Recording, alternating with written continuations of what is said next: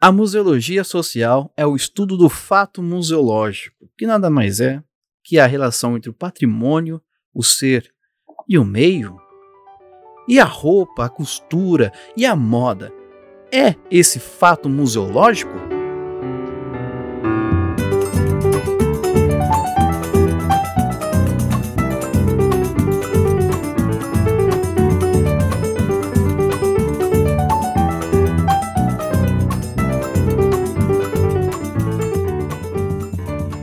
Olá, queridos ouvintes, tudo bem com vocês? Aqui é o Gustavo Nalva e hoje nós estamos começando mais um Museando. É, eu tô me sentindo adorável. Então hoje nós estamos começando o Museando 44 sobre costura histórica, moda e cultura. Oh lá lá! E para compor essa bancada junto comigo, Gustavo Nalva, está ela, Juliana Gueiros. Alô, museanders, como vocês estão? Estava com saudade de vocês. E também a nossa convidada especial, ela que tem a, alcu a alcunha de modista do desterro, mas nós conhecemos como nossa querida financiadora, parceira desse canal, parceira em vários sentidos aqui, a nossa Kerine. Que... Olha, já. Kerine, Kerine. Eu, eu ia falar que eu juntei o, o querida com. Vamos lá de novo. É, tá bom. Nossa querida Pauline Kisner. É Kisner que fala, né? É Kisner, meu querido. Olha aí. Olá, museanders. Bom dia, boa tarde, boa noite. Espero que todos vocês estejam bem, na medida do possível, e principalmente vacinados ou em vias de se vacinarem. Cadê o Zé Gotinha? Isso mesmo. Eu já tomei a segunda dose. E a Dona Juliana também, né? Sim, totalmente jacaroa. Todos Somos, hoje somos uma bancada reptiliana. Olha Reptiliana aí. total. Oh, Nossa, que gosto. Nossa, gente, que gostou. Eu acho que é o primeiro. Se, se não. Eu acho que é o primeiro que a gente tá gravando com a noção de que na chamada tá todo mundo vacinado. Que delícia. Nossa, que delícia. Sim, Que demais! Que, que bom, né? Que bom. Obrigado, SUS. Né? Os- e, especificamente ao SUS. Fora Bolsonaro. Fora Muito Bolsonaro. bom, É isso aí. Bora ser Tentaram nos derrubar. Mas a gente é vaso ruim, vaso ruim não quebra. É isso aí. Como diria 509E, acharam que eu estava derrotado. Quem achou, achou, achou errado. E é isso. Então, hoje nosso episódio é sobre cos- costura histórica, moda e cultura. E nós, quem, quem, quem melhor a gente pode chamar para falar sobre esse tema do que a nossa querida youtuber, a, mo- a modista do desterro, com um canal lá lindo e maravilhoso. Pauline, eu, eu apresentei o seu canal para uma amiga minha da, da Ucrânia, da, da Ucrânia, ela é da Ucrânia, mas ela mora em Portugal, então ela fala português. Cara, e ela hora. Amou. Ela amou, ela gosta muito assim de moda, de cultura, assim, ela amou e, e agradeceu muito por ter apresentado. Então você já tem é, pessoas te assistindo em Portugal, com certeza. Ai, meu Deus, gente. Daqui a pouco vão querer que eu grave vídeo em inglês. Não vou gravar porque eu não vou falar a língua do colonizador. É isso aí. Inclusive, eu, eu às vezes me recuso a falar certos termos da língua portuguesa corretíssimos. Eu gosto de falar palavras ditas erradas, porque é, o meu, é a minha maneira, é a maneira aqui da, dos nossos, do nosso país dos trópicos. E é isso. Se os professores de português, pessoal da, da linguística, diz que não é errado, é regionalismo, Uhum. eu, não vou, eu não vou discutir com quem é da área. Sim, a primeira coisa que a gente aprende na faculdade de letras é basicamente isso aí, que não existe esse lance de falar errado, não. Existe as mudanças linguísticas mesmo. É tudo muito histórico, né, Gu? É isso, todo mundo histórico, inclusive pratiquem regionalismos, né? A pratiquem seu regionalismo na língua. Só cuidado com o Enem, porque é, pelo menos lá ainda não dá, não dá certo na hora de escrever a redação do Enem.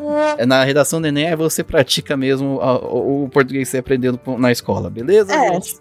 Se for colocar, coloca entre aspas e explica o porquê você usou. é isso, então bora começar o episódio.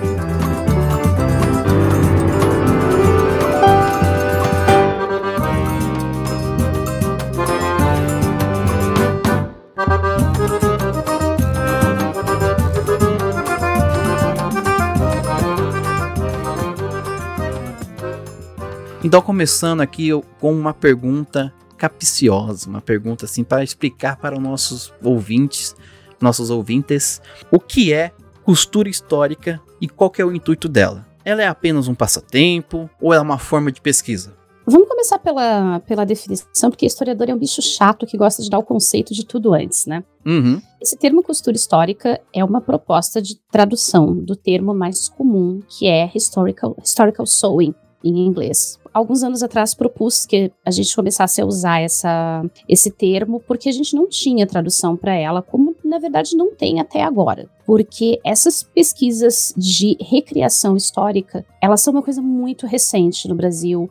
Elas começaram a entrar, inclusive, nos espaços acadêmicos, coisa de uns dois, três anos atrás, de realmente começarem a, a aparecer, porque antes nós tínhamos sempre projetos muito isolados e que não conversavam entre si. E a definição para costura histórica, pegando esse conceito que existe, que é aceito internacionalmente, costura histórica é a prática de pesquisar e aprender técnicas têxteis de outras épocas. Essa é a definição crua. E esse aprender as técnicas têxteis envolve desde a fabricação dos tecidos, dependendo do grau ou do que seja o objetivo do, do projeto que está sendo executado, desde o beneficiamento da matéria-prima, a confecção dos materiais, a, a tecelagem, o bordado, o tingimento e a costura em si a parte de agulha e linha mesmo. E você me perguntou sobre o ser um hobby ou ser um trabalho de pesquisa, qual é o intuito dela. Costura histórica é uma, ele é um termo muito amplo. E existem pessoas que trabalham com a costura histórica dentro de espaços educacionais, especialmente espaços museológicos, dentro das universidades, por N fatores que depois a gente pode vir a, a, falar um pouco mais sobre eles. Existem as pessoas que desenvolvem os seus projetos de pesquisa independente. E tem as pessoas que fazem isso realmente por hobby, porque a pessoa está afim de vestir uma roupa que seja o mais próximo possível do que existia em uma determinada época, considerando as restrições que nós temos. Mas tudo vai muito do, do objetivo com que seja feito. Mas sim, é, existe a possibilidade de que a costura histórica e a recriação histórica sejam trabalhados academicamente e profissionalmente. Aqui no Brasil nós ainda não temos, mas no exterior já existem empresas que são especializadas na produção de peças, entre muitas aspas, historicamente corretas, ou melhor, né, historicamente plausíveis, tanto para fornecer para museus, para fornecer para grupos teatrais, para fornecer para é, redes de televisão, para ações publicitárias. A gente está se encaminhando para que isso possa vir a ser realizado no Brasil também. Inclusive, quando você falou sobre é, re é, recriar na medida que possível, eu lembrei que é bom recriar, mas eu acho que coisas feitas com coisas feitas de é, coisas feitas de baleia, eu acho complicado recriar hoje, né? A gente tem toda uma questão do couro, uhum. porque o couro é um material que foi muito utilizado ao longo da história e tem toda uma discussão sobre trocar-se couro Pelo... natural por couro ecológico uhum. ou ter uma garantia de que o couro natural tenha sido obtido de uma maneira ética, porque a fabricação do couro vegetal, do couro sintético, tem um impacto ambiental, isso tem que ser levado em consideração também. Então, é, esse aspecto ético da recriação histórica e da costura histórica é uma coisa, é uma tecla na qual eu bato com bastante frequência. Sim. Porque existem coisas que é, nós queremos recriar porque nós queremos entender como funcionava, qual era o efeito que tinha sobre o corpo, qual era, como era de fato feita a construção dessa peça. E esse é o ponto em que a recriação histórica fica muito próxima da arqueologia experimental, mas é, existem coisas também que a gente precisa ter um pouco de cuidado na hora de fazer essas recriações. Tem toda a questão de cuidado com as fontes, principalmente, e qual ponto de vista que a gente vai recriar ou que a gente vai reproduzir nesse traje. Mas isso é um, dá um pano pra manga, com o perdão do trocadilho. bastante, bastante. Bastante pano pra manga.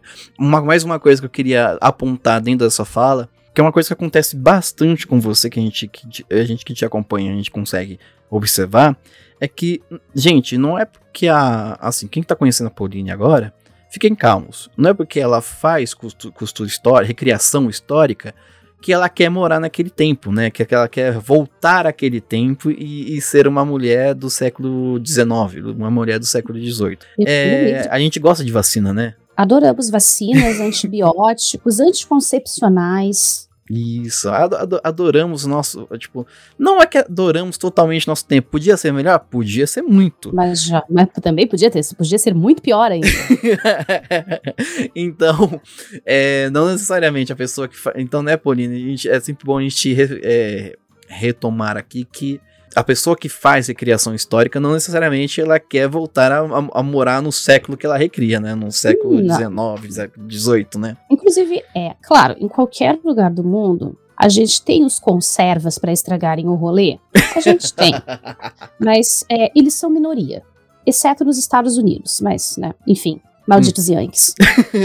Yan- Yankees go home. Aqui, aqui mesmo no Brasil, a nossa comunidade é uma comunidade pequena, mas a maioria, vamos colocar assim, uns 99% da, da comunidade é, são pessoas que têm um posicionamento mais progressista, algumas pessoas declaradamente de esquerda, pessoas que tendem mais pro lado do anarquismo, tipo eu. Tem uma galera ali que é assim, um, pouco, um pouco moderada, tá ali na.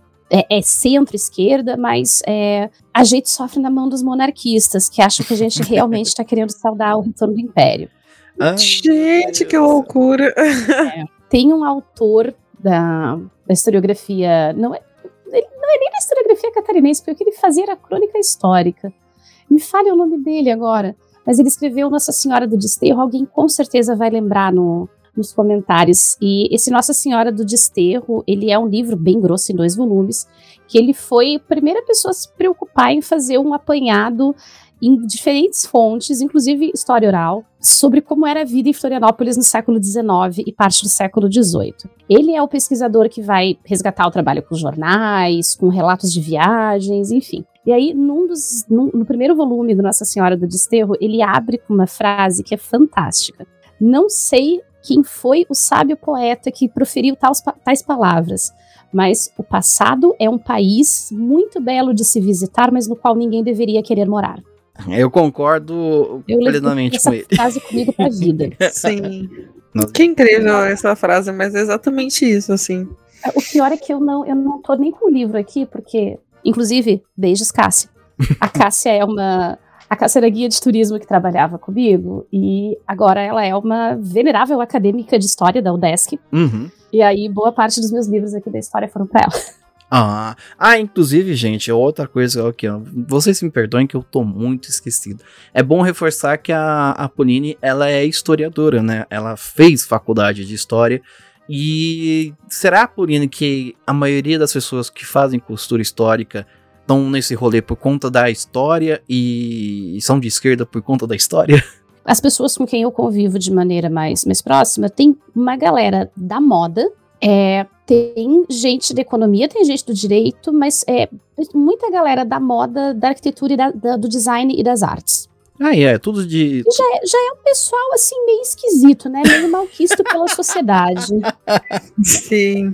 Sim, sim, sim. É, é, esse pessoal, esse pessoal de esquerda aí, esse pessoal da, da Esses esquerdistas, badernistas que só ficam humanas. fazendo performances Essa esquerdalha. Esquerdalha. esquerdalha é pesado. E vamos aí lutar então para que a costura histórica comece a se tornar uma fonte, fonte viável, seria a palavra? Não sei. Mas uma, uma fonte de pesquisa, né? um, um, um mé- método de pesquisa aqui no nosso Brasa, né? Porque a gente tem. Eu lembro na sua live que alguém comentou que steampunk no Brasil ia ser complicado, porque né, aqui a gente não viveu o século XIX. Mas a gente tem uma história de uma cultura, uma cultura ri- riquíssima em, em, em, em roupas, assim. E você faz. Sabe que eu sou apaixonado pelo seu trabalho e, e, e seu trabalho, assim. Gente, assistam os, a- os vídeos da Pauline no YouTube, porque ela fala muito sobre roupas femininas, principalmente no, no Império ou então no- no- na, na colônia aqui no Brasil. E, gente, é, é impressionante como, como é colorido. Exato, é muito colorido. A gente sempre foi extra.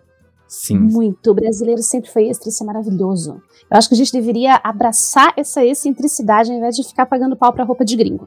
É isso. Ou, ou abraçar, abraçar e também fazer como diria. É, é que tem. Na, quando a gente fala dessa, dessa questão da identidade brasileira nacional, a gente sempre bate no, no Chico Sainz e no, o, Suassuna, né? Porque a gente vai manter o nosso aqui sem, sem, sem, é, interferências exteriores ou a gente vai fazer um antropofagismo aqui, pegar o mesmo que eles tiverem lá e fazer da nossa maneira, né?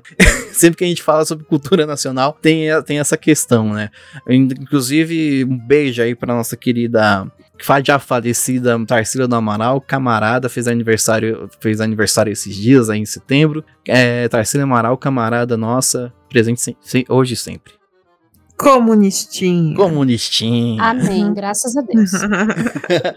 Comunistinha e antropofágica. E antropofágica, ainda por cima. Ainda Perfeita. por cima. Uhum. Bom, a gente já falou aqui sobre o que é cultura histórica e qual é o intuito dela. A gente passa para a próxima questão aqui da nossa pauta. Como a cultura histórica pode nos ajudar a entender mais sobre a, uma sociedade, sobre uma sociedade, né? A gente está estudando uma sociedade ali e a gente já falou que a, a, cultura, a cultura histórica não é utilizada como método no Brasil ainda, mas como que a gente pode utilizar ela para estudar uma sociedade? Para a maior parte da, da história, eu vou, como as, a minha pesquisa ainda é bastante centrada na Europa e nas áreas de colonização europeia, por enquanto eu só posso falar por esses recortes específicos. Mas para grande parte da, grande parte da história da indumentária na cultura ocidental, nós temos poucos vestígios materiais. Poucos trajes de fato sobreviveram e os que chegam até nós, eles são trajes recentes e, em sua grande maioria, o que a gente tem nas coleções museológicas são trajes pertencentes à elite, que só puderam chegar até nós porque essa elite dispunha de um número variado de roupas, ou pelo menos elas tinham, eram pessoas que tinham mais do que uma muda de roupa, e que não precisavam usar uma roupa até que essa roupa se acabasse. Sendo esse um dos motivos que ajuda a explicar porque que a gente não tem, é, sei lá, roupas de camponeses do século XVIII, mas a gente tem trajes de 1703 perfeitamente preservados em coleções europeias.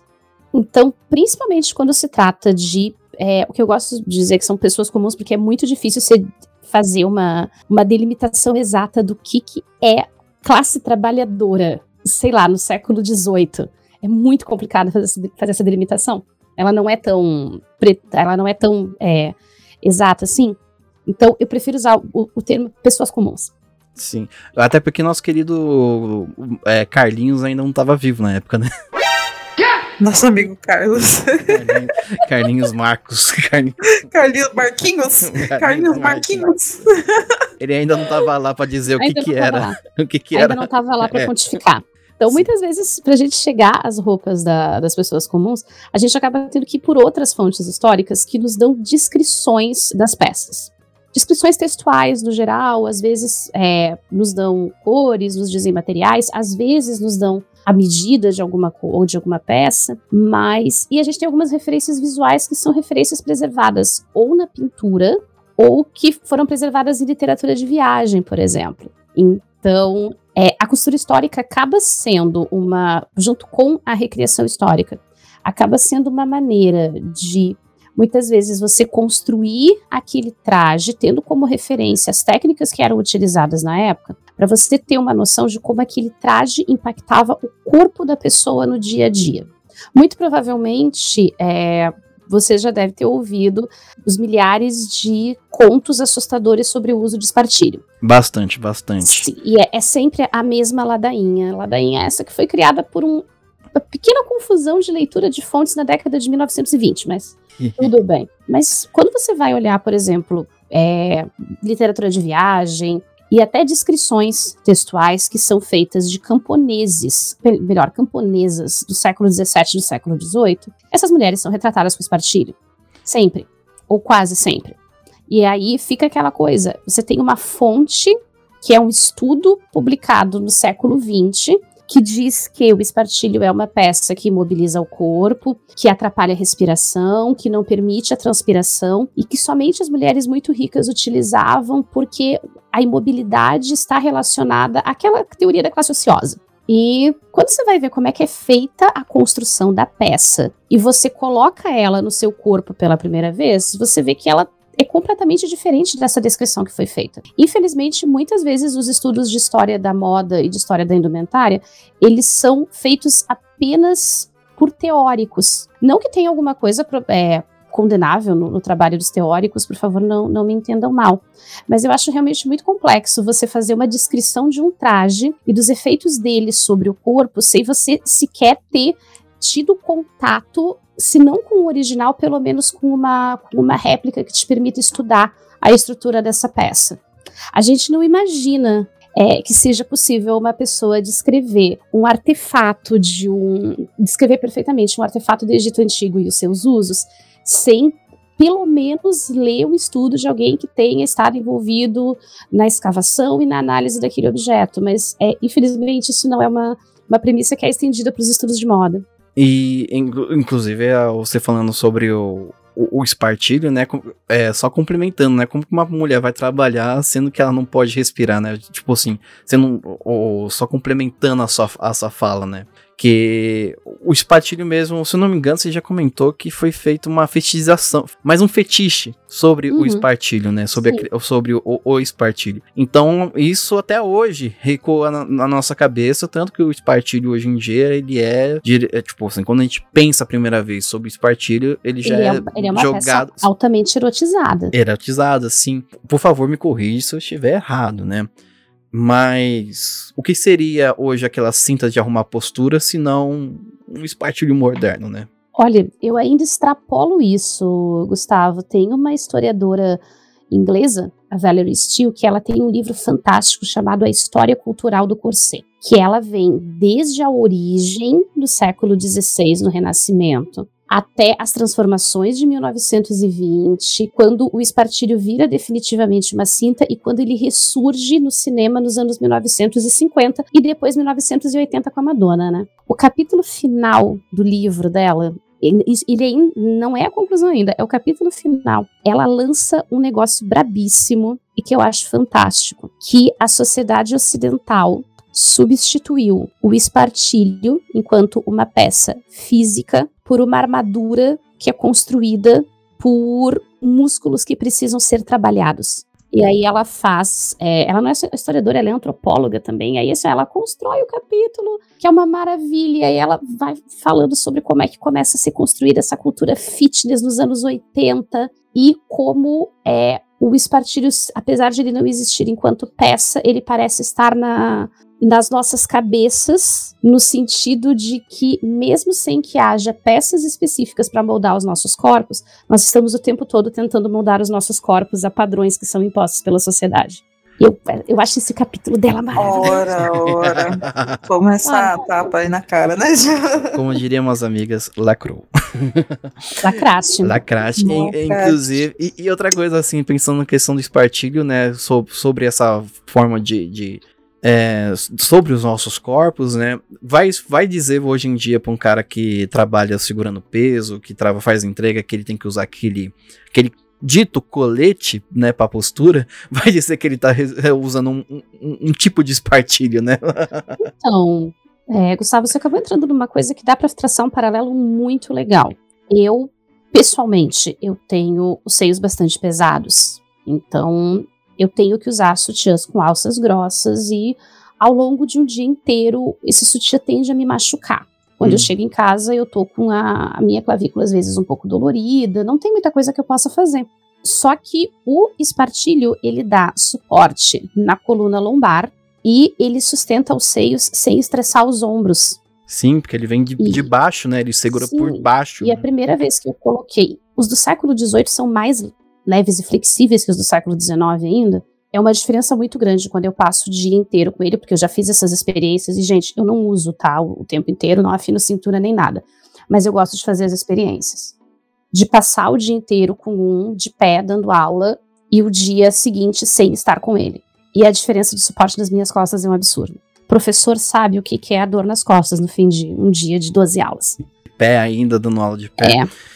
E, inclusive, é uma questão física do, do, do, corpo, sim, também, porque, o, como você falou, o espartilho ele faz uma sustentação muito melhor, uhum. porque ele, ele faz tipo, uma armadura mesmo pelo corpo, e ele, e já o caso do sutiã, ele já deixa toda a tensão sobre os ombros, né? Então ele sim. puxa para baixo, enquanto o espartilho ele prende, né? Ele só tá ali firme segurando. É, gente, vamos, vamos, vamos começar a, a- a normalizar o Ele é- espartilho, por Como favor. a gente diz, ele ergue os caídos, né, gente? Sim.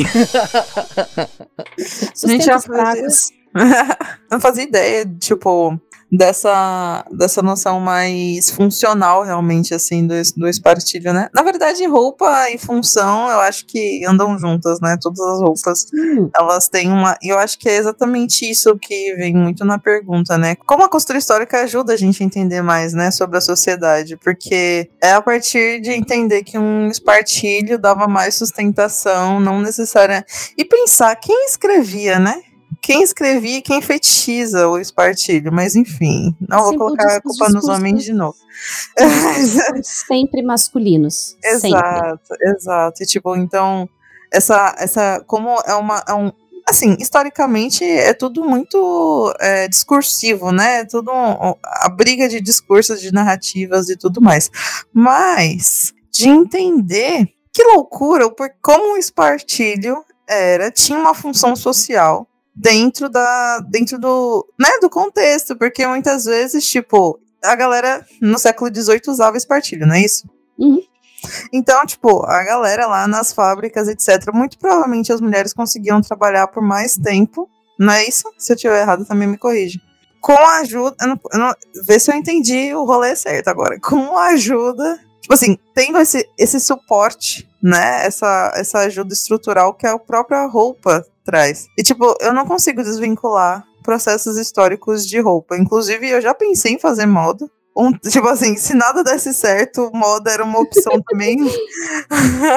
claro, e não, e percebam que se nada desse certo, na museologia. Então o bagulho é realmente. Olha, realmente olha.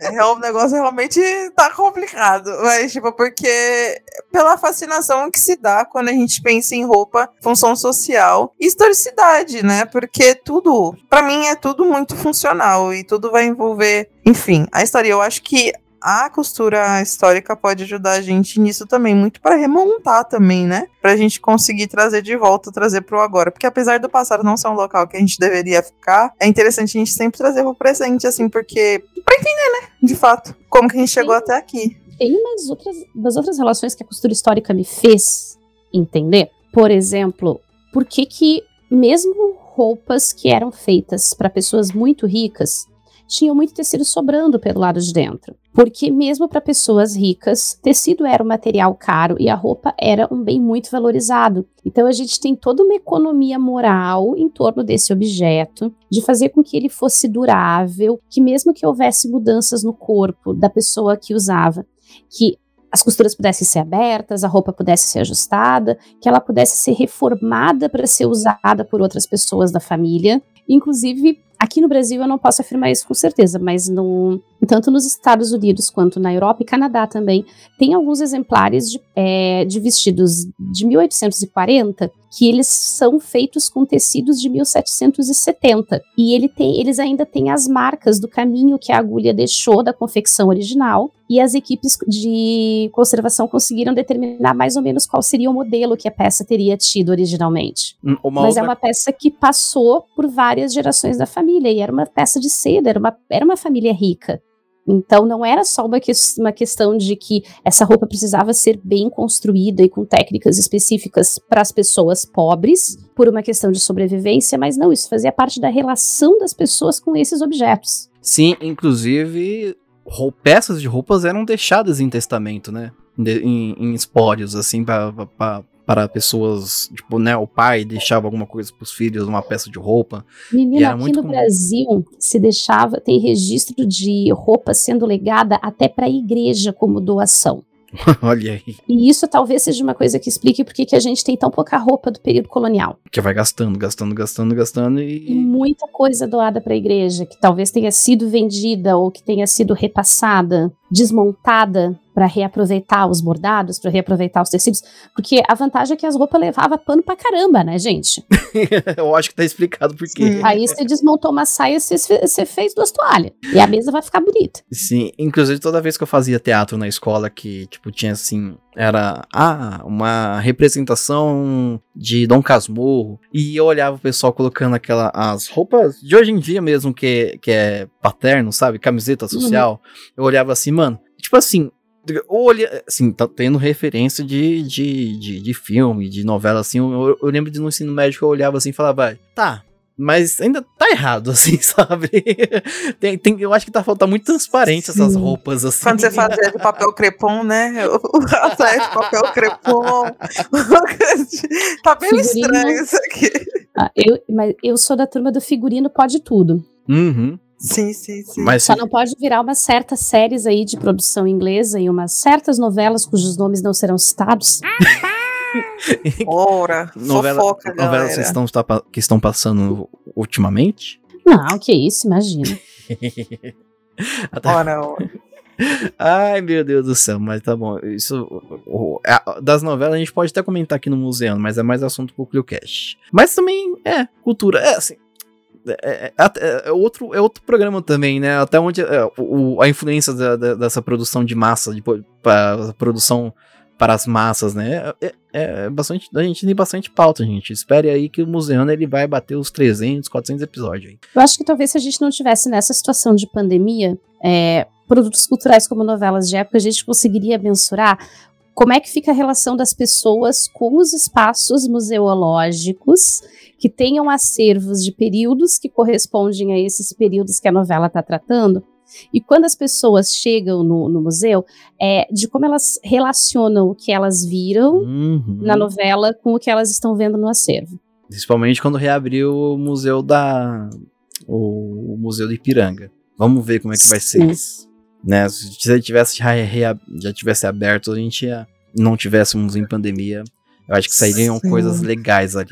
Será que Mariana Gimenez está usando as roupas certas na certa novela? Não sei. Vamos eu, ver. nem, nem- eu nem vou falar sobre isso, mas, é, mas o que que acontece? Como criadora de conteúdo justamente dessa área, que eu sempre que extraio uma série, lança um filme, ou agora no caso da novela, eu recebo frequentemente as pessoas perguntando, não, mas era assim mesmo? Então, é, pelo menos as pessoas já estão tendo uma ideia, pra mim, é muito boa que isso já esteja construído, de que uma obra de ficção não vai retratar a realidade histórica em nada. Ela nem tem que fazer isso. Não precisa bostejar, né? Sim. É, Mas.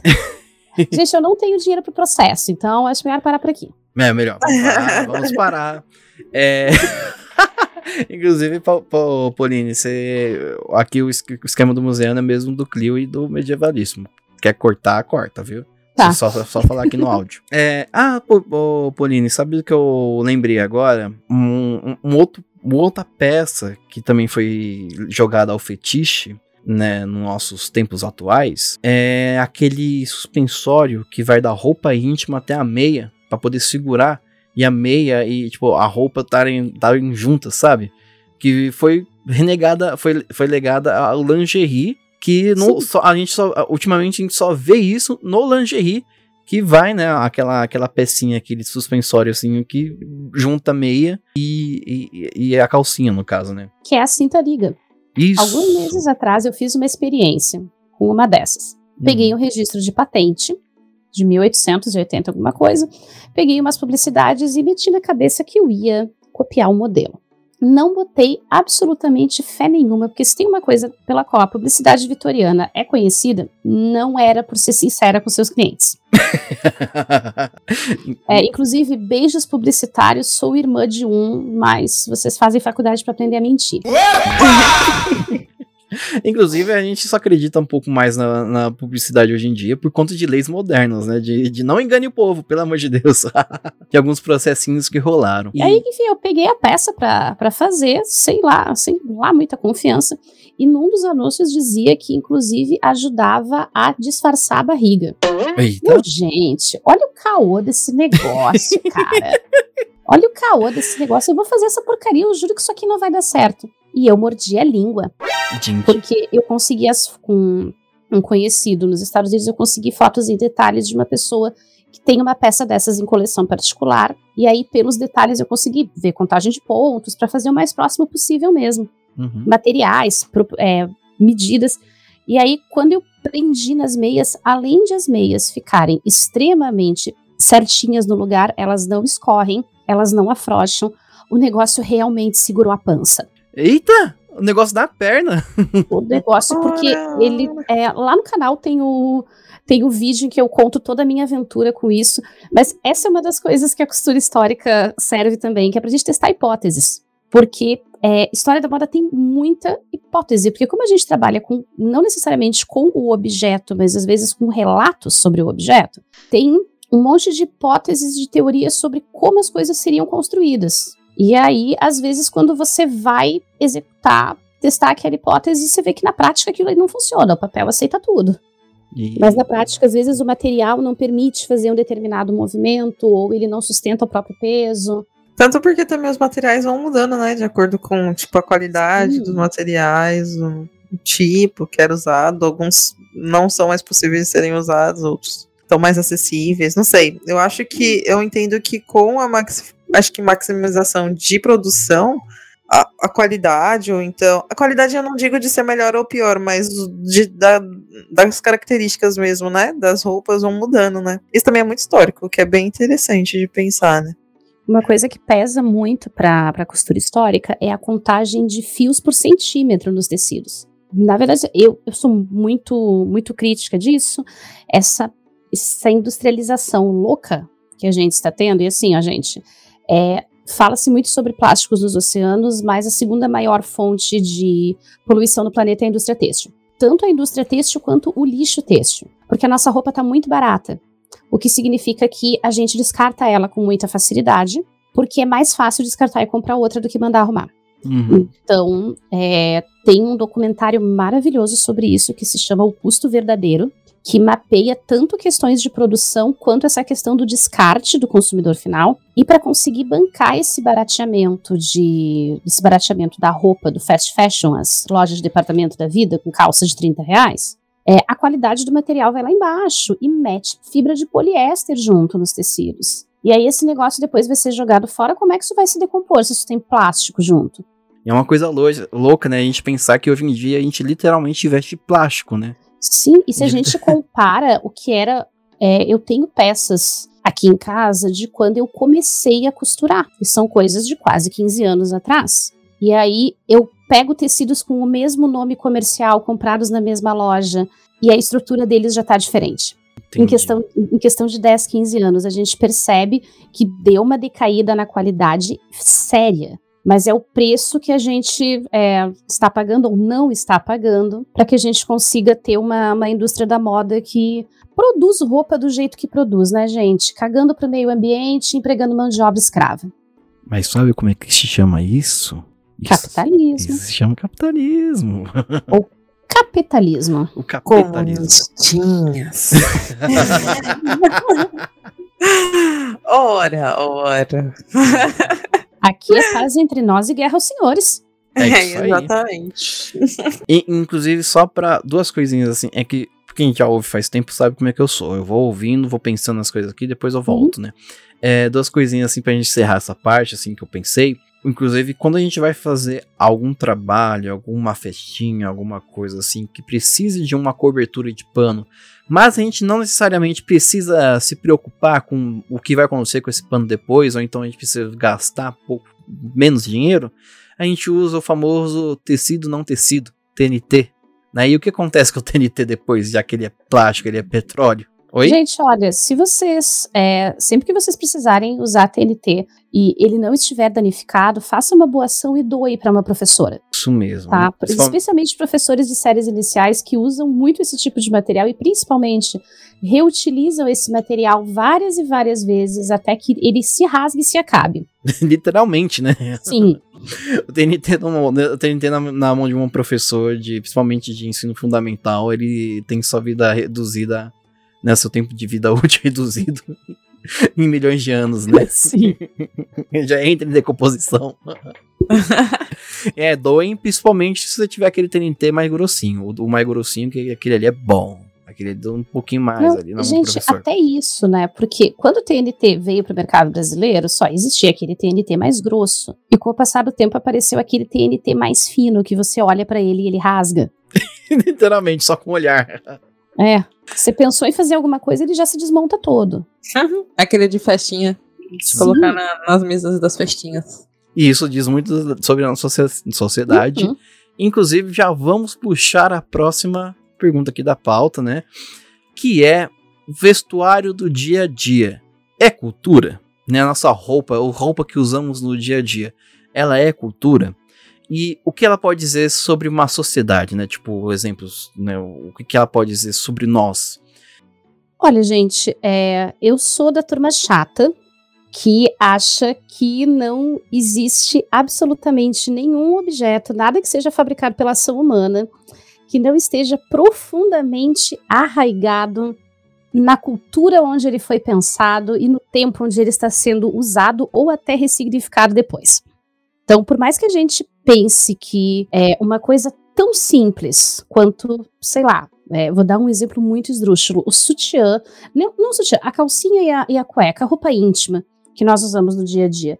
É o tipo de coisa que a gente não exceto em situações muito específicas, a gente não para para ficar pensando, nossa, hoje eu vou colocar uma calcinha vermelha porque ela expressa minha insatisfação contra o sistema capitalista. Não, você mete a mão ali na gaveta, tira a que tiver de uma condição legal e seja o que Deus quiser. Idem para para roupa íntima masculina, mas os materiais que são utilizados, os formatos que essas peças têm e até como essas peças vieram a fazer parte do nosso dia a dia são processos que são resultados de contextos históricos, de processos históricos, são processos dentro de processos.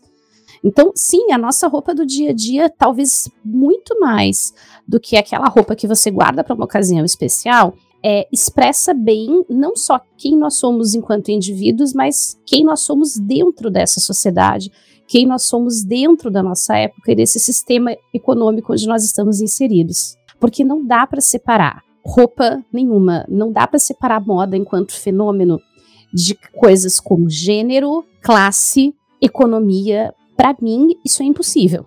Ó, o nosso querido amigo Marquinhos voltando aí. Sempre. É... Gente, mas é muito isso, né? Não tem como, de, como e Marquinhos, beijo Marquinhos. Mas enfim, é isso, como não tem como desvincular, porque hoje a gente vê o quão o tipo de roupa, a qualidade de roupa, o corte da roupa, ou a qualidade do tecido, as cores dos tecidos, é, de, meio que mostram realmente, né? Porque se você for ver, as, o que as pessoas vestem na periferia não é a mesma coisa que as pessoas vestem na High Sim. Society, na grande. E é muito incrível como. É, é até, uma, até um, um, estudo de caso que é, é uma maluquice, porque uma pessoa, tipo, rica, né? Vamos dizer assim. Um burguês, ou um pequeno burguês, ou enfim. Uh, usando uma blusa branca e uma calça é uma coisa. E uma pessoa, tipo, na periferia, por exemplo, usando uma blusa branca e uma calça é outra coisa, sendo que, tipo, a blusa e a calça são muito parecidas. Uhum. O que muda é o corte, o que muda é a qualidade, o que muda é o local que a pessoa tá, na verdade. É qual o olhar que você vai vai, vai tipo assim, qual é o olhar que a sociedade volta a essas pessoas, né? Então, e como também a moda das periferias atinge a, a high society, né? Ou atinge outros tipos de, de classe, de como as outras classes se apropriam de muitas coisas. Sim. E aí é, começa uma apropriação e aí você tem a gourmetização. Sim, é uma, é uma loucura, assim, tipo, esse lance loiro pivete, que, que é, é, inclusive tem um. Depois eu vou procurar colocar o link uma matéria muito interessante sobre isso, como a apropriação de moda periférica se dá em outras camadas e como isso é ruim também, né? Para a própria questão de identidade das, das periferias mesmo, né? Sim, porque mas é que também é uma coisa a gente está falando, eu não gosto muito desse termo, mas a gente está falando sobre apropriação cultural. Sim. Porque são, são, é, são objetos, são práticas que têm um significado naquele contexto específico, elas são cheias de sentidos ali naquele contexto específico onde elas nasceram, e aí quando elas vão para outro grupo social, elas vão só pela questão estética, mas elas perdem todo o sentido original.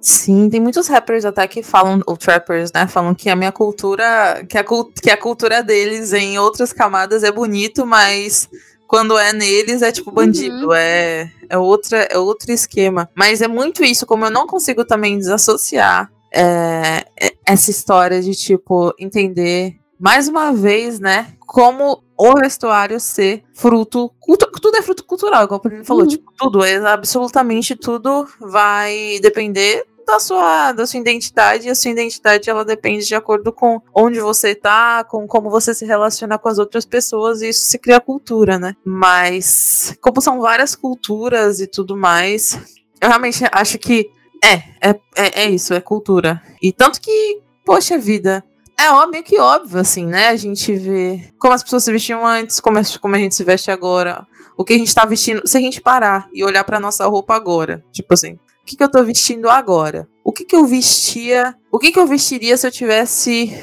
em, sei lá, em outro local? Se eu tivesse, sei lá, numa, numa aldeia indígena X.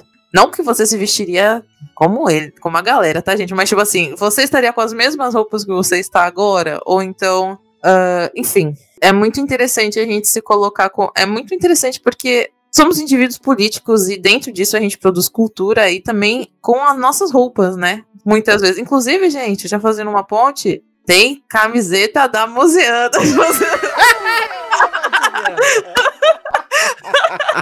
Essa vocês será, meu. Olha, esse foi um ataque de oportunidade e eu vou me entregar e dizer que rolou um 20 natural. Gente, eu não tava pensando em falar das camisetas, eu tô brincando, tá? Mas tem, depois a gente fala. Mas assim. pra falar que, por exemplo, a gente tem camisetas que tá lá, ah, estude museologia, né? mu- Gostoso demais. Isso é se posicionar politicamente com a sua roupa. E você usaria essa mesma roupa em todos os lugares, por exemplo? É. é- enfim. Então, e eu tenho essa camiseta do escrita CCCP, né? E uma vez em um ambiente me perguntaram o que que é essa camiseta, o que que tá escrito aí, né? Porque ela é bem discreta. Eu falei, ah, cara, não sei, eu ganhei, né? Eu só ganhei e, e tô usando aqui, nem sei o que que é, né? Tive que dar, meter aquele famoso migué, porque eu fiquei com medo de ser taxado de ou comunistinha, né? Isso é muito triste, né? Porque o jeito que a gente escolhe se vestir, assim, tipo, tem. Hoje em dia, né? Tem um, uma segunda. Pensa duas vezes antes de colocar alguma coisa. É muito um reflexo da sociedade que a gente tá, que é uma sociedade de coerção, né? Eu acho que quando a gente, sei lá, quando a gente, sei lá, uns alguns anos atrás, antes de ele mesmo, aquele que não podemos ser, não podemos citar, entrar, né, no poder de fato, você não teria tanto, a gente não teria tanto medo de usar algumas roupas que não usamos hoje, né? Eu também tenho às vezes, assim, é complicado porque eu fico muito triste, na verdade, da gente estar tendo que pensar duas vezes antes de colocar o que a gente quer, porque é uma questão muito etnocent... é, é um, é um- é um etnocídio, assim, eu digo que, né, a coerção que a gente sofre no exterior tá meio que é uma violação, sabe? Do nosso do nosso da nossa liberdade de fato. Então é bem triste. Eu fico meio triste quando, quando eu penso duas vezes antes. Isso, isso é pra tudo, tá? Isso eu digo, a roupa que a gente vai vestir, se é curta ou é. Ou é, né? Se for curta demais, poxa, não vou. Porque a gente tá numa sociedade patriarcal machista em que, se eu for violentada com shorts e chegar na polícia, a pessoa vai falar. A polícia vai falar, nossa, mas também era como você tava vestida, sabe? E a gente, na verdade, é violentada até de calça, de burca, de todos os jeitos, mas enfim. Isso só me faz voltar uma, voltar uma coisa que eu falo o tempo todo no canal e tem o povo que tem a resistência absurda a isso. Moda é política e não dá pra fazer um estudo, desculpem a força da palavra, mas não dá pra fazer um estudo decente sobre a história da moda sem você meter recorte de classe e recorte de gênero no meio. Porque senão vira só esses livros de história da moda que tem por aí, que é coleção, é uma enciclopédia de nome de estilista.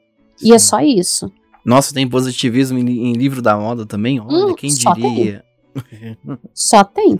Ora, ora. Uma- tem uma coisa chamada imperialismo também, de que, assim, eu gosto muito, gente, já tive bastantes, muitos tênis All-Star, mas eu creio que o All-Star estar aqui no Brasil tem um certo motivo chamado imperialismo, né? Sim. Então, e, e- e o imperialismo também ele mata muito de uma, de uma da, da cultura regional, né? E isso também é um- uma pauta que a gente pode desenvolver assim mais pro futuro, né? Como que impacta isso, né? Tem a discussão sobre hijab, né? So, o, É a, é a religião que impõe ou é a liberdade da mulher de, de usar isso? Então tem muita coisa que a gente pode falar aí, né? Se, se é uma. Se é uma e, e, e tem uma, uma discussão também. Nossa, gente, eu tô. Desculpa aí, mas eu tô. A cabeça tá a mil com as discussões aqui. E lembrar também, né? Eu posso, eu posso botar mais lenha na fogueira pra tua cabeça ficar mais a mil? Pode. O que me deixa mais puta da vida nessa discussão toda sobre o uso do véu é que se ignora sumariamente o quanto o véu também foi importante na constituição da moda ocidental. Os, as mulheres gregas usavam véus, nós encontramos a presença de véus na Babilônia. Inclusive, uma das hipóteses para a origem do véu usado pelas mulheres cristãs e usado pelas mulheres muçulmanas seria a origem do véu na Babilônia, em que o véu era um distintivo para separar mulheres livres e mulheres escravas. Porque tinha alguns dispositivos legais, assim, ó, é, pessoal de antiga, por favor, me desculpe se eu estiver falando bobagem, tá? É uma leitura bem superficial que eu tenho. É, ao, por exemplo, se acontecesse alguma coisa com uma escrava, ou com uma, uma mulher escravizada, ou com uma mulher livre, a pena era diferente. E aí o véu identificava visualmente quem era essa mulher livre. Muito interessante, gente. Nossa, é... caramba, né? coisas de milhares e milhares de anos. É... Gente, é para quem vive em região de colonização alemã e colonização italiana aqui no Brasil. Toda nona, toda mota que se preze tem um véu. lencinho de cabeça. Sim. O que, que é um lenço de cabeça se não um véu? Então, Pauline, pra gente já encaminhando pro nosso final, né? A nossa conversa tá muito boa, tá muito gostosa. Já falamos de Deus e o mundo aqui e de todas as facetas da nossa sociedade. É, gente encerrar, além da costura histórica que a gente está falando aqui, como podemos trabalhar a memória e cultura através da moda? né, do vestuário. Como, que maneira de que, de que outras maneiras podemos trabalhar isso? Posso pedir para dar uma desviadinha antes da gente chegar especificamente nisso? O programa é seu. Ai, gente, eu, eu tô em casa aqui. Ai, tô tão em casa que eu tô gravando de pijama. Ai, é. Eu acho que creio que estamos todos, que eu também tô. Ah, que delícia. Só que aqui tá frio, né? Então eu tô de pijama e tô de hobby, tá uma maravilha, gente. Só Ai. que não. Vamos lá. Vamos lá. Então, é, eu falei do começo do podcast que a gente já tem alguns usos da, de, técnicas de costura histórica, do conhecimento da costura histórica em instituições museológicas. Então, tem, inclusive, para quem tiver interesse, depois eu vou encaminhar para os meninos aqui alguns links de trabalhos que já foram publicados, que já foram publicados sobre isso. Mas a gente tem, por exemplo, é, o Museu é, da Savoia, é um museu que tem um conjunto, um museu francês que tem um conjunto de murais do final da Idade Média, Abração Bruno. E nesse mural estão retratadas cenas da família nobre, que era castelã ali da região. E aí eles é, conseguiram financiamento para o projeto de pegar aquelas roupas que estavam só no mural e transformar em objetos 3D.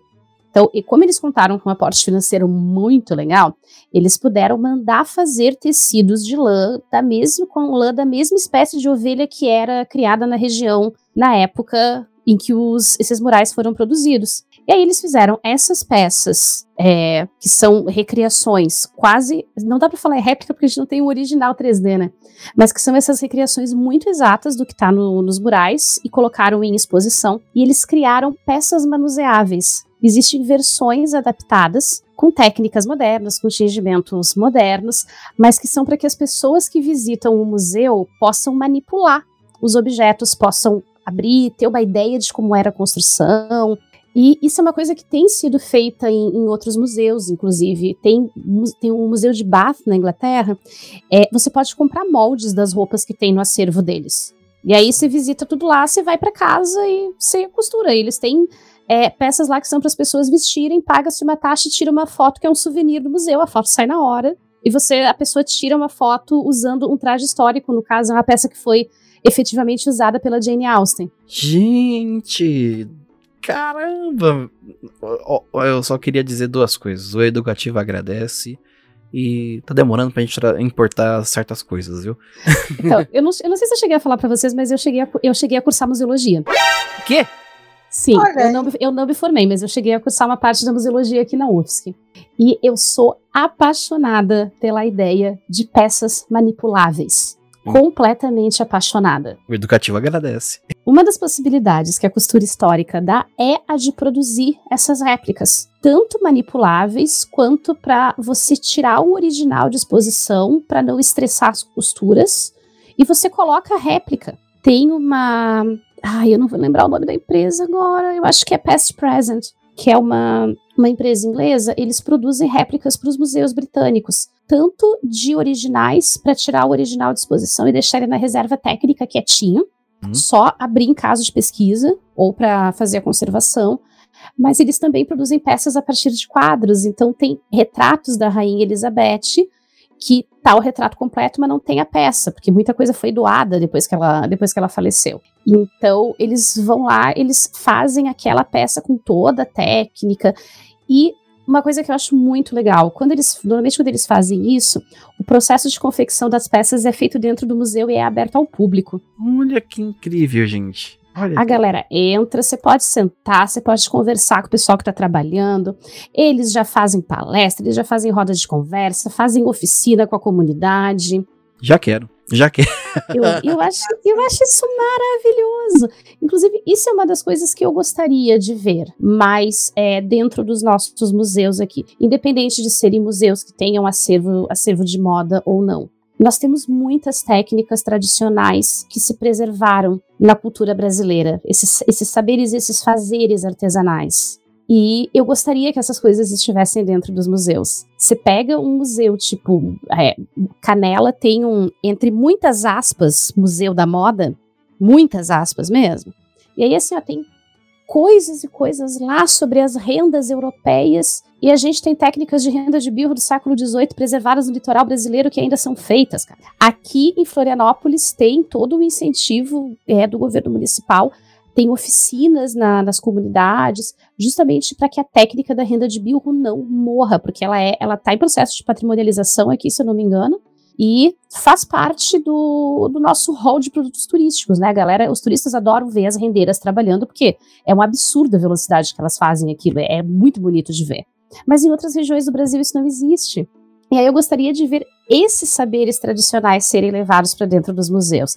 Inclusive, por que não para esses museus que têm que têm acervos de, de moda, para trazer essa coisa de não só ver a peça pronta, bonita, que foi usada pela fulana de tal, sei lá, pela baronesa de Vassouras, que seja, mas é essa coisa, e, e eu tenho que citar Brecht nesse momento, porque os grandes estilistas, a- as Coco Chanel da vida, fizeram coisas maravilhosas, mas elas não tocaram numa agulha para fazer isso. Quem ralou era a menina de 14 anos que estava trabalhando no ateliê. E a gente não sabe nada sobre ela, porque quem executou o negócio foi ela. Então, eu gostaria de ver mais esse tipo de coisa, mas lá tô eu já, divagando de novo. Não, a gente tá falando mal do capitalismo, calma. Tá tudo bem, a gente. Estamos seguindo o plano, tá tudo certo. Mas é muito interessante de fato, porque a moda, a roupa, é, tipo assim, a roupa, a moda e tudo mais, é patrimônio, sim, como objeto, uma vez que a gente considera ela objeto dentro do, né, do museu, mas também o processo pode ser patrimoni- patrimonializado, né? Rendeiras, existem muitos, na verdade, muitas, muitas questões tombadas, porque a gente tem os bens materiais e os bens imateriais também, né? E dentro disso tem os saberes, e aqui no, no Nordeste existem vários tipos de renda, ah, rendeiras, e posso até pesquisar mais depois que o IFAM tem como patrimônio histórico, né? E muito é muito isso, né? A gente vê as grandes as grandes tendências, mas a gente não vê as pequenas mãos que fazem Uhum. tudo, né? É muito muito legal também. E ainda acrescentando, né, o que eu acho sobre isso, como que, né, deixa eu lembrar, eu lembrar o que foi, o que foi dado aqui pelo Gu, que além da costura histórica, né, como que a gente pode trabalhar a memória e a cultura através da moda, é realmente trazendo para as pessoas o pertencimento de tudo isso, né, tipo, porque como um objeto, ele, ela tem que ser inserida dentro do museu de uma forma com que quem vai fazer, né, com, quem vai receber a comunicação desse objeto se sinta também ah, parte, né? Talvez, às vezes, muito como o Pauline falou, né? Da produção, trazendo como que foi feito, né? Aquilo que e é muito interessante como que as roupas são tratadas dentro de museus, que muitas vezes são de formas muito fetichizadas, né? Como a gente estava falando agora.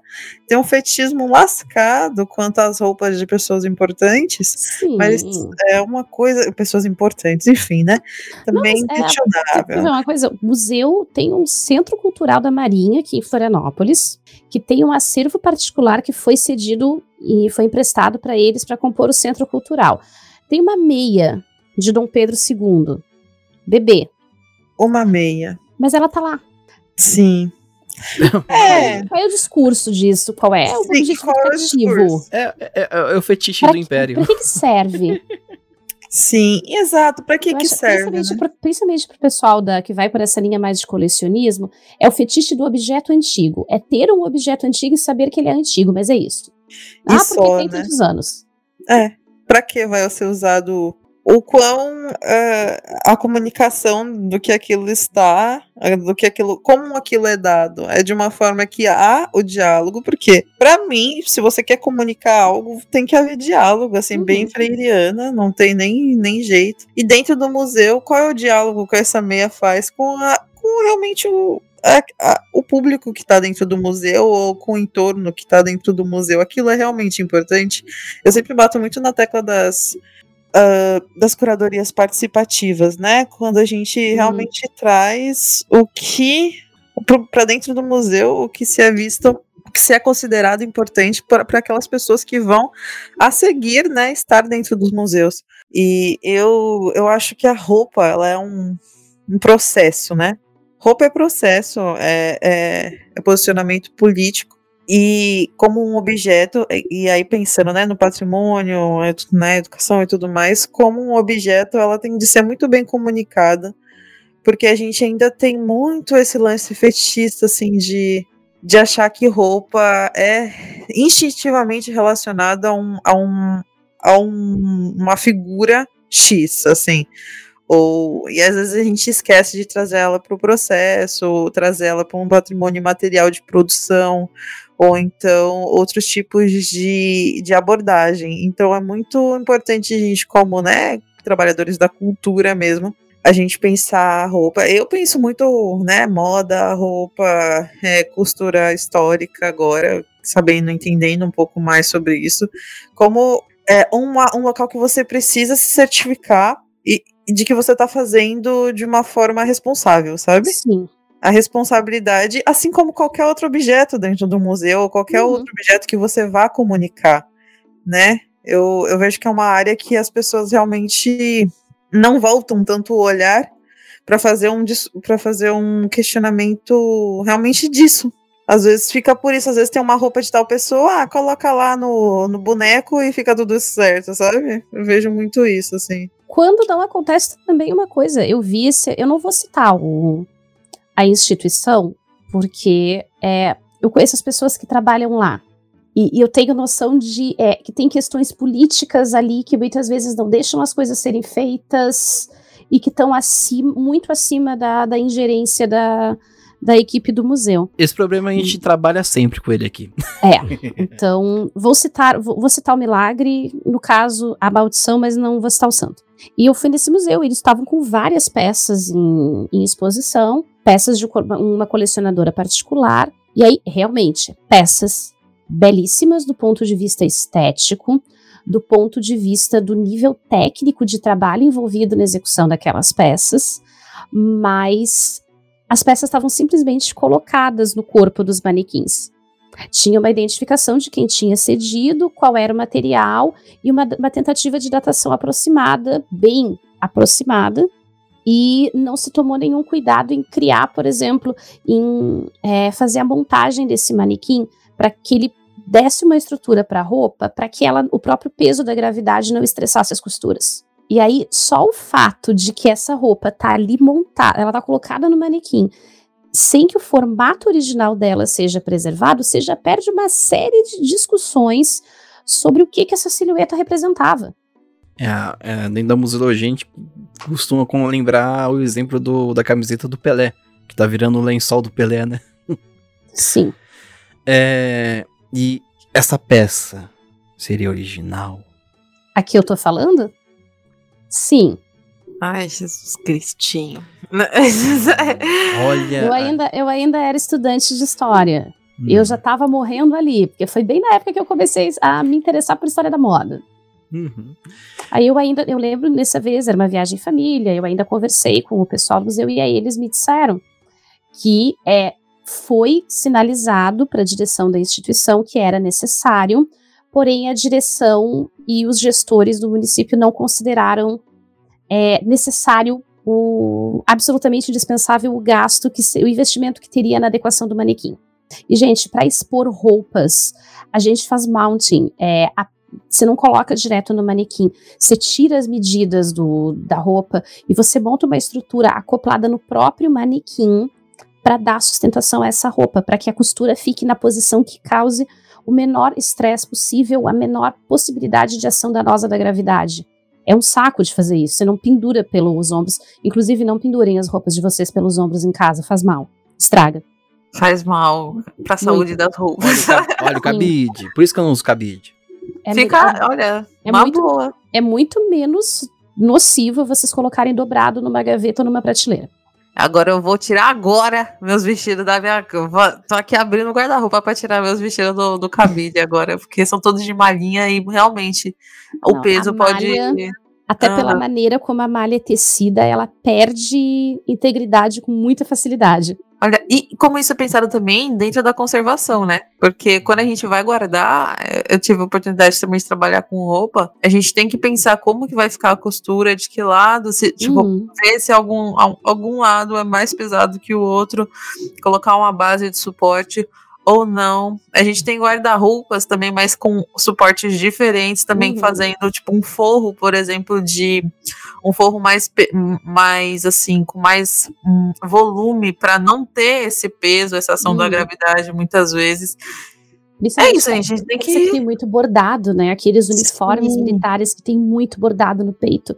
Ele acaba é, sofrendo um colapso em cima de si mesmo.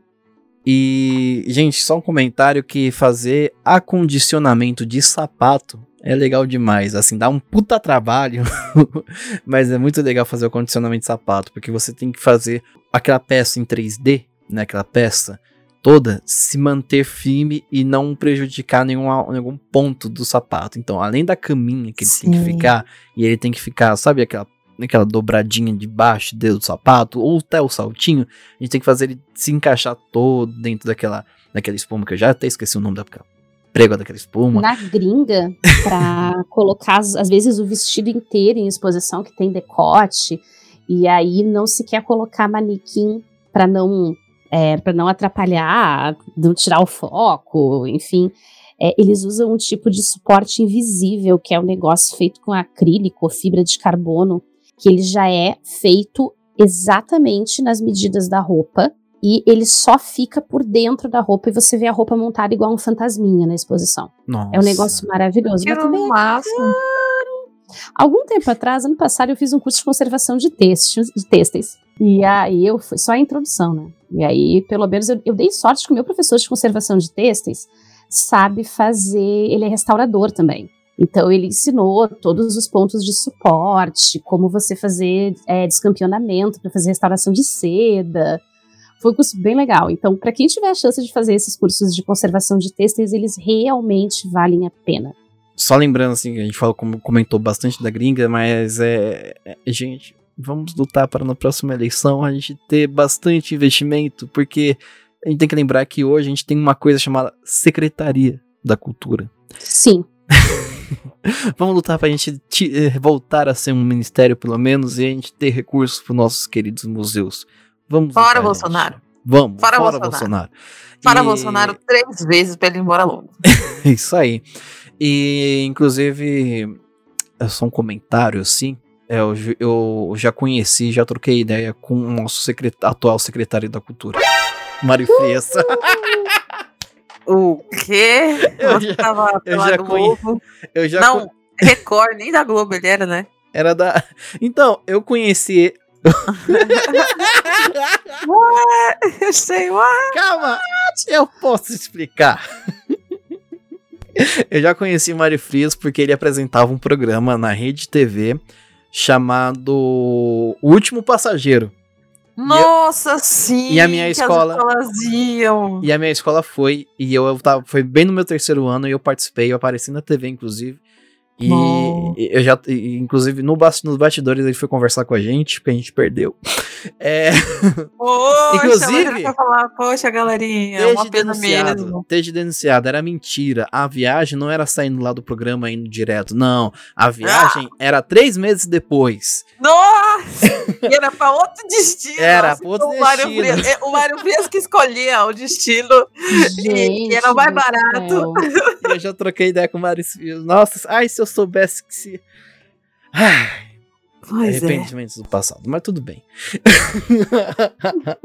Em- e Só pra gente finalizar aqui, eu vou dizer e recomendar pra vocês ouvirem nosso episódio 30. Episódio 30, que é Repatriação de Bens Culturais com a Karine Lima, outra historiadora aí do Sul, outra mu- museóloga do Sul, né? A, a, Pol- a Polínia de Santa Catarina, a Karina um pouquinho mais pra baixo, é lá no Rio Grande do, no Rio Grande do Sul ela conversou com a gente sobre o trabalho de pesquisa dela de repatriação e é, uma, da coisa, um dos pontos abordados que a gente falou é sobre o, o uso de réplicas, né, o uso de réplicas e qual é a importância dele. Então, a, a modista, a, a Pauline comentou sobre museus da gringa utilizarem réplicas e às vezes fazerem as réplicas ne- na frente dos visitantes. Então seria legal a gente, pelo menos essa coisa, a gente importar, né? Vamos utilizar mais réplicas, gente, porque ajuda a preservar o, o- o original. E também vamos fazer as réplicas direito, né?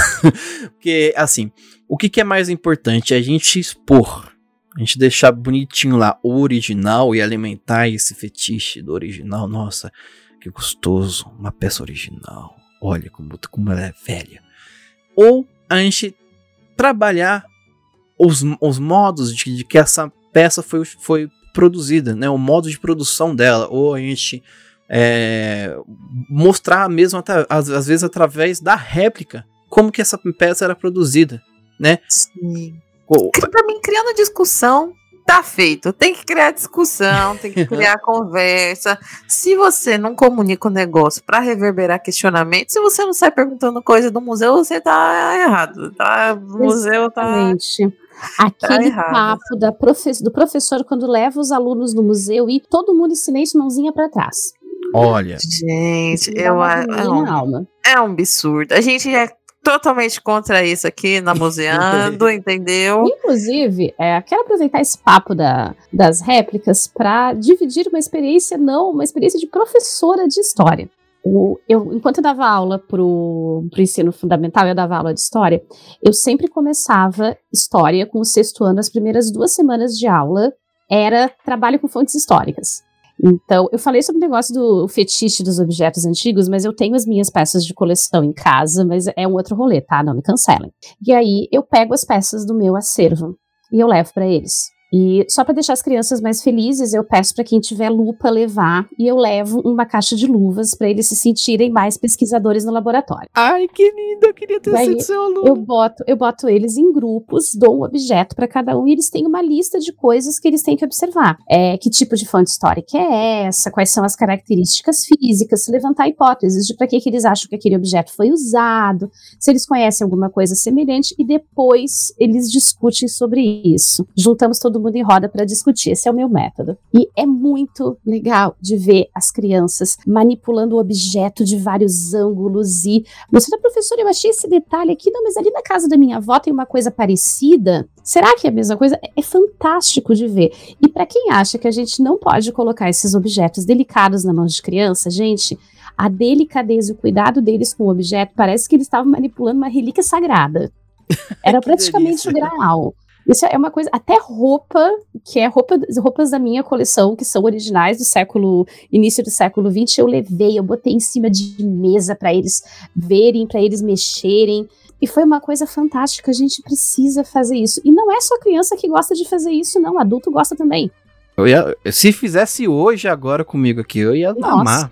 Achar lindo, maravilhoso. saudades da aula de história, puta merda. Ai, que gostoso. É uma coisa assim que todo. que a maioria das pessoas. Creio que a maioria das pessoas que passaram pelo curso da ITEC do Carandiru é que a gente teve a, a, a possibilidade de trabalhar diretamente com o acervo da, de quando era, quando era o- a cadeia mesmo, né? Quando era o presídio do Carandiru. E você tratar com aquele objeto assim, que tava lá, tava lá no, no- quando o, o prédio era a cadeia, e trabalhar com ele é, é uma coisa assim incrível, assim, do, pro, pro nosso psicológico, assim, é uma coisa muito satisfatória. Eu ia falar que é casa de detenção.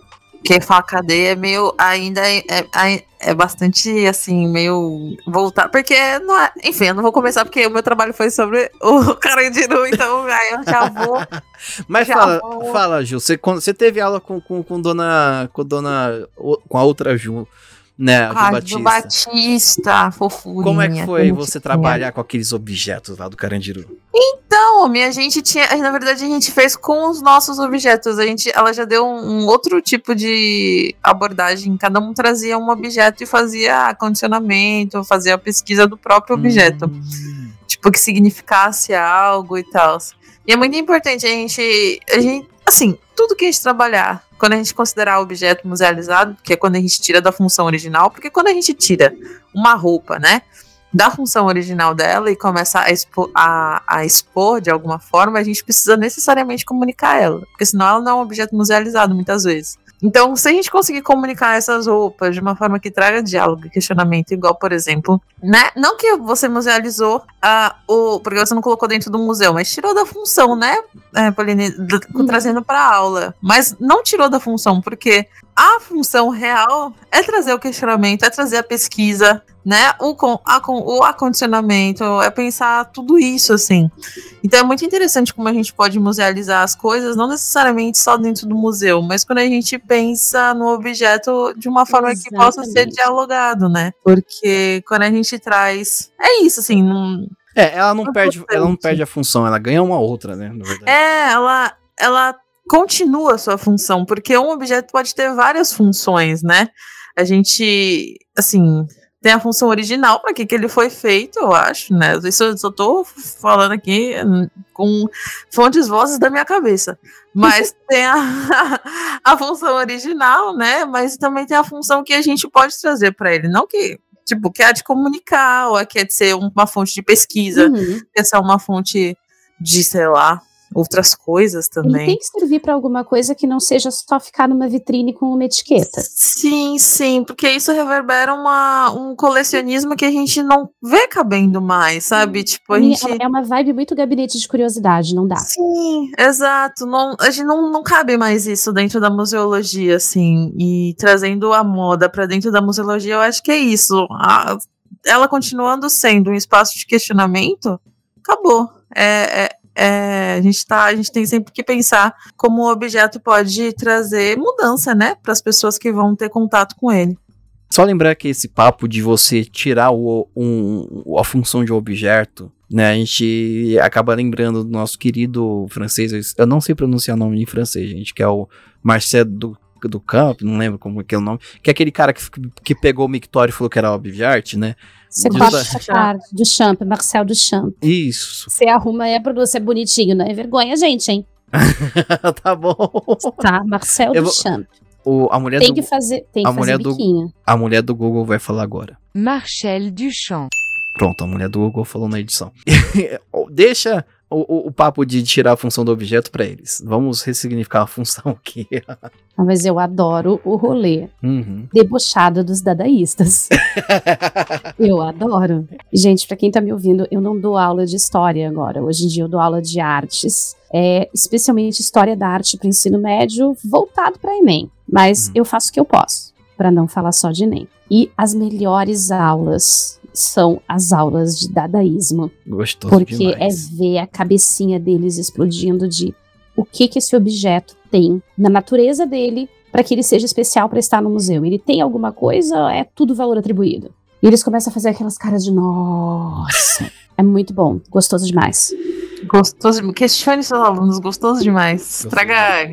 afundar a cabeça deles, gostoso demais. É basicamente isso. Como dizem os jovens, aluguei um triplex na cabeça deles.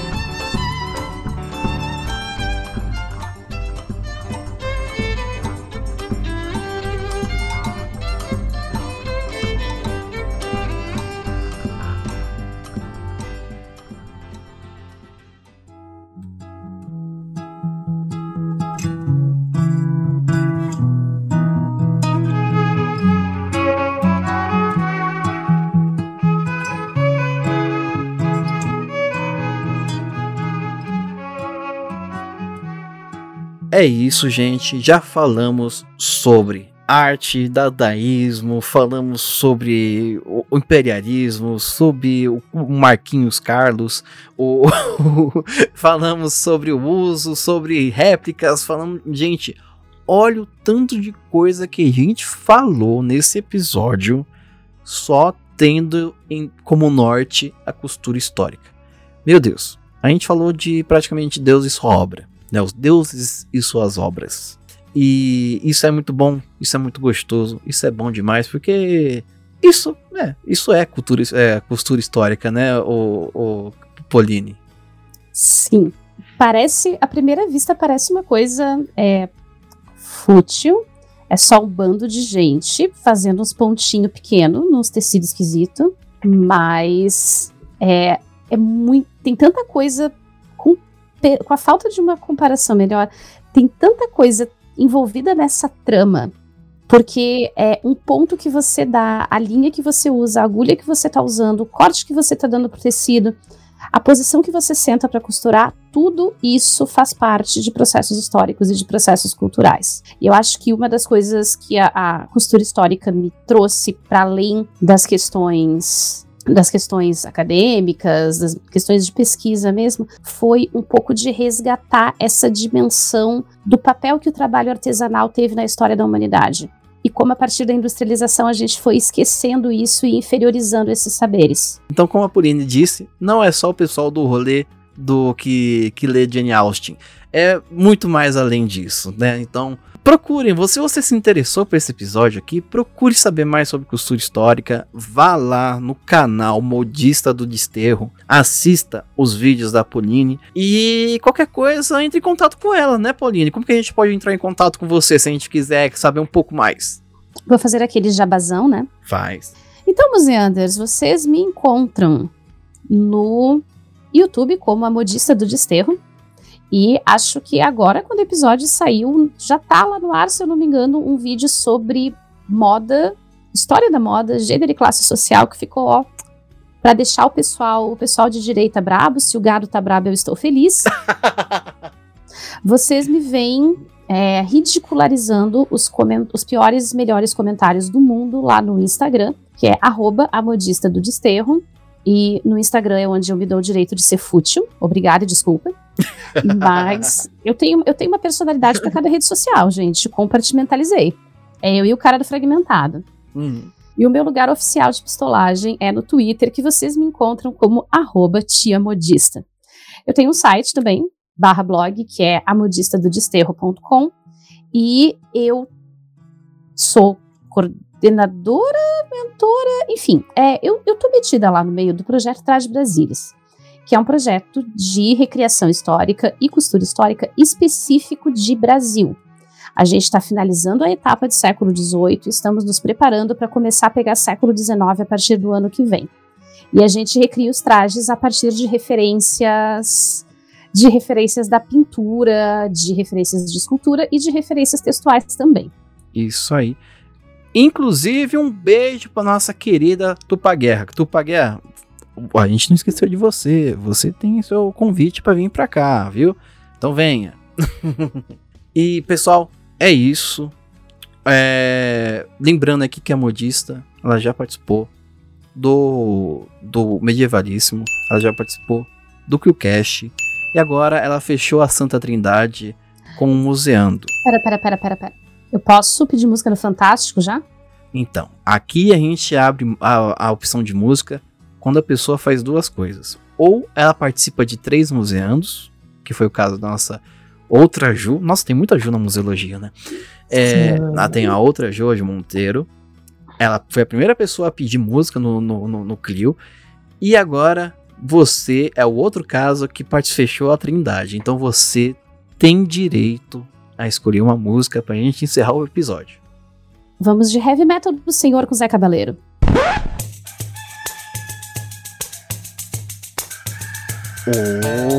Opa, Zé Cabaleiro Heavy Metal, beleza. Eu vou colocar aqui e eu acho que a partir de agora vocês já estão começando a ouvir a introdução. Então, Ju, vamos acabar logo com esse episódio porque tem que tocar música. É, Ju, muito obrigado por esse- episódio gravar com a gente aqui. Muito obrigada, Pauline. Muito obrigada, Gu, por ter me convidado. Mentira, que o podcast é meu também, mas, mas muito... por eu estar aqui. Muito obrigada a Deus, muito obrigada, galerinhas, por, tarem, por estarem ouvindo e fazendo a museologia crescer aí, os questionamentos, qualquer coisa. Chama no Whats. Mentira, mas dá um like lá no nosso Instagram, não esquece não, hein? Isso. Sempre lembrando também que agora a gente tá com feed próprio. Então o Museano não sai mais no feed do Clio. Que agora lá só o ClioCast sai. Então todos os programas são com feed próprio. É, inclusive, muito obrigado, obrigado mesmo por estar aqui com, com a gente gravando hoje. Por...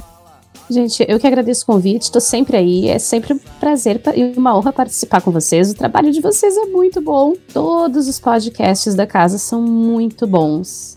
E eu só tenho a parabenizar vocês pelo trabalho e pela disposição de estar aqui, dando a cara a tapa e enfrentando todo esse obscurantismo que tá caindo em cima da gente. Ai, muito obrigado, gente. É, é bom ouvir isso de vez em quando. Então, obrigado mais uma vez. E você, querido, querida, queridos ouvintes, obrigado por ouvir esse episódio. E lembre-se sempre: o museu, a moda e a costura histórica seguem vivos. Um beijo e vai, Zé Cabaleiro! Underground que eu conheço é o diabo. E no inferno toca cover das canções celestiais. Com sua banda formada só por anjos decaídos. A plateia pega fogo quando rolam os festivais.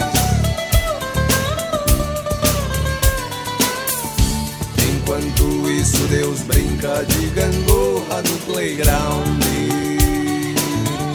No céu com os santos que já foram homens de pecado. De repente os santos falam, toca Deus um som maneiro. E Deus fala, aguenta, vou rolar um som pesado a banda cover do diabo acho que já tá por fora. O mercado tá de olho, é no som que Deus criou. Com trombetas distorcidas e armas envenenadas. O mundo inteiro vai virar com heavy metal do Senhor. O mundo inteiro vai virar com metal do Senhor. O mundo inteiro vai virar com heavy metal